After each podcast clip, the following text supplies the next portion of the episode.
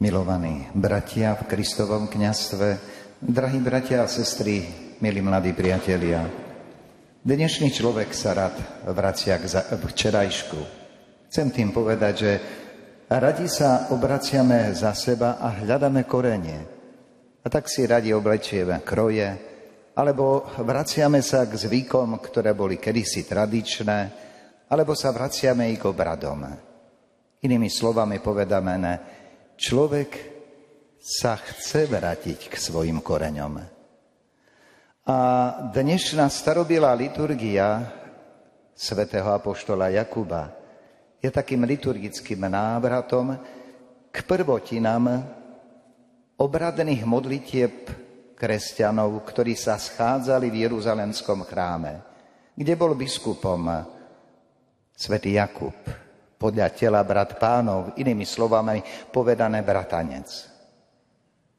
Vrátili sme sa k tejto liturgii aj preto, aby sme lepšie pochopili korene, z ktorých vyrástala modlitba kresťanov, ktorá v Jeruzaleme istotne nadvezovala na starozákonnú modlitbu, ktorá bola silne zviazaná s písmom svetým starého zákona preto v úvode tejto liturgie sme brali do rúk knihy starozákonné, spisy apoštolov.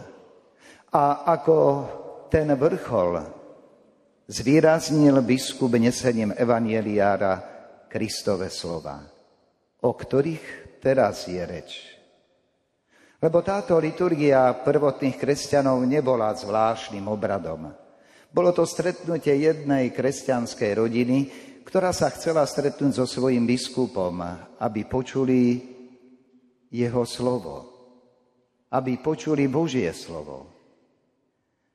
To bolo vlastne také stretnutie tej prvej kresťanskej rodiny, ktorá sa chcela sítiť nielen slovom, rozdrobeným, prečítaným v Evangeliu a v knihách písma svätého, ale i lámaným slovom a lámaným chlebom ktorým sa spritomňovala eucharistická a spritomňuje eucharistická obeta Ježiša Krista. A takto sadnúci ako teraz my, ako jedna rodina, rozprávali sa so svojím biskupom a rozprávali sa s Bohom prostredníctvom modlitieb a spevov.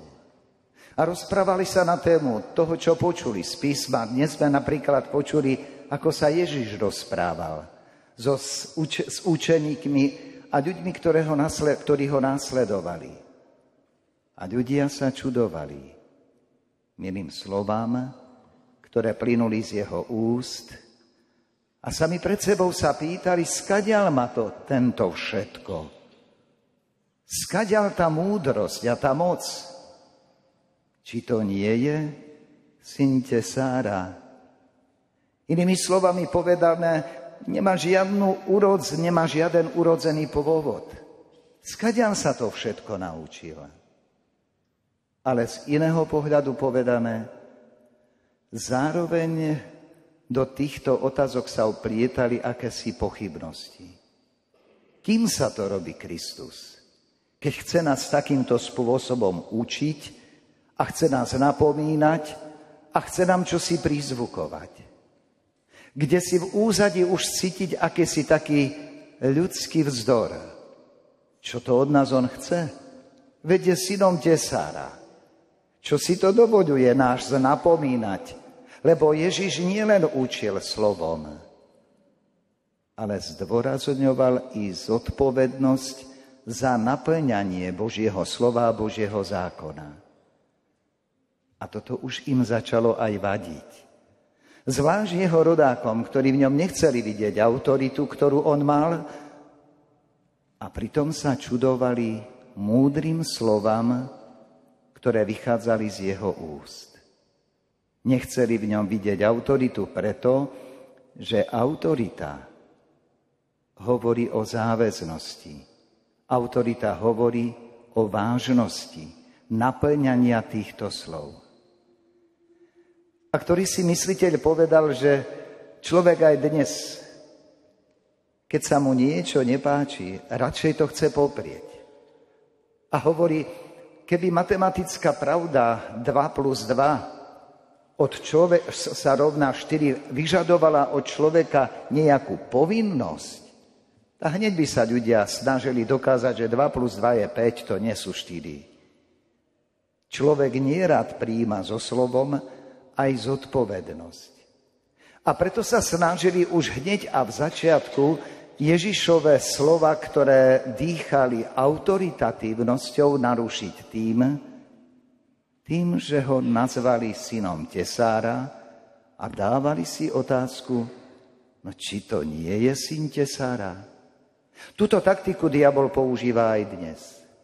Aby narušil vážnosť a záväznosť slov, ktoré hlasa církev, chce narušiť osobnosť človeka a poukázať na jeho na jeho nehodnosť.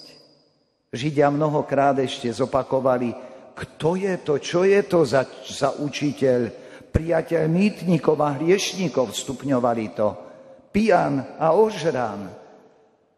A takýmto spôsobom tie múdre Ježišové slova, ktoré cítili, že ouplývajú mocou, sa začali akoby strácať na význame.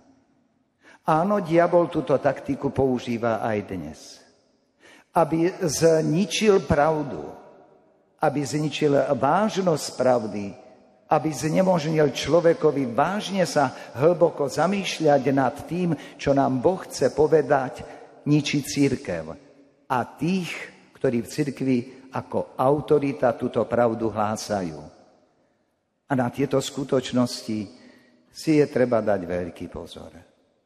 Lebo týmto diabol utočil v minulosti, hoci pravdu ako takú tu zničiť nemôže.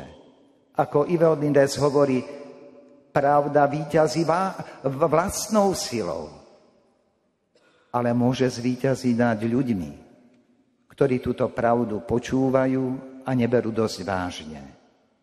Tak tomu bolo v časoch 50 rokoch, keď potrebovali zničiť vážnosť slova nášho blahoslaveného biskupa, biskupa Gojdiča, ktorého nazvali Benderovcom. A preto ho uvrhli do väzenia ako protištátny živel. Jeho slovo nesmelo niečo vážne zanamenať. Hoci neskôr mu dali titul spravodlivý medzi národmi a církev ho vyhlasila za blahoslaveného, vtedy Vtedy to bol niktož, ktorý si dovolil hovoriť čosi jasne a presne v zmysle Evanielia, hoci tým istým spôsobom napadal ateistický režim, ktorý vtedy sa dostával k moci. Obdobne tomu bolo aj vtedy, keď zatvorili blahoslaveného biskupa Vasila Hopku zapriahli ho do pluhu, aby oral ako zviera. A poháňali bičom. A keď zničili jeho sebavedomie, až v Amerike sa dosvedeli, že to je broken man, človek, ktorý už je zlomený. Áno, ľudská moc rad zmlomí tých, ktorí chcú hovoriť pravdu jasne. Ale pravda, tá sa zlomiť nedá. A tak aj keď Krista pribili na kríž, pravda Evanielia tu zostala. Áno, ľudia sa čudovali milým slovám, ktoré vychádzali z Ježišových úst. A vtedy sa pýtali aj jeho rodáci, aká to múdrosť, ktorá oplýva mocou.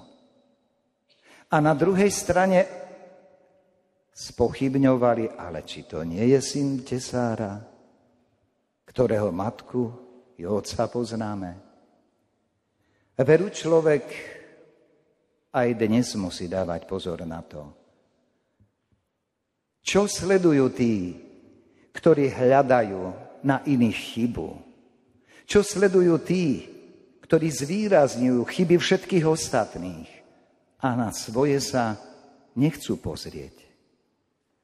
Ježiš, ktorý múdrym slovom sa ozýval k ľuďom, Ozýval sa preto, aby zvýraznil pravdu, ktorá človeka vyslobodí. Poznáte pravdu a pravda vás vyslobodí. Ale tí, ktorí tú pravdu nechcú počuť o sebe, radšej tú pravdu zmiatnú zo sveta a to tým, že napadnú toho, kto pravdu hovorí. A na to si je treba dnes dávať zvlášť pozor. Lebo pravdu zničiť nemôžu, ale človeka od pravdy odviesť môžu. A keď je pravda tým, čo nás oslobodzuje, nám treba s jasným pohľadom pozerať do veci dnešných dní. Uvedomovať si pravdu Evanielia, ale aj to, že vždycky sú nebezpečnými tí ľudia, ktorí obžalúvajú iných. A nie tí, ktorí si vinu priznávajú. Vždycky sú veľkým rizikom tí, ktorí chcú nahádzať blato na iných. Ale často, ako Ježiš hovorí, brvno vo svojom oku nebadajú. A tak ako vtedy, keď Ježiš rozprestrel svoju reč nad ľudom a hovoril im ako svojej najbližšej rodine, Církev pokračuje v tom poslanie až po dnes. Dnes sme sa vrátili k tej starobilej liturgii, ktorá neznamená nejaké extrémne obrady. Je to jednoduché poukazanie na knihy písma svätého, ktoré ste zreli v sprievode prinášať tu na náš ambon, jednoduchá modlitba a potom jednoduchý rozhovor. Teraz so mnou, ako biskupom, a za chvíľku s Bohom, ktorého oslovíme slovami modlitby, aby on sám prišiel medzi nás a eucharistickou obetou zmiel ťarchu hriechov a zároveň svojim telom a krvou živil každého z nás.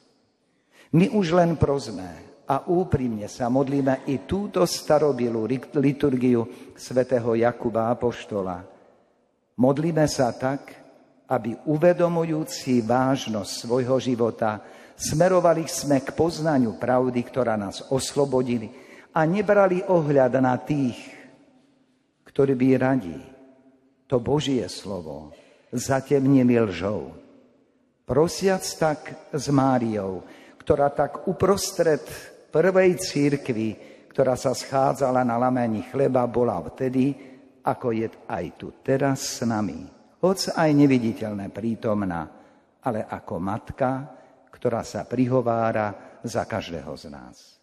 Slava Isusu Christu.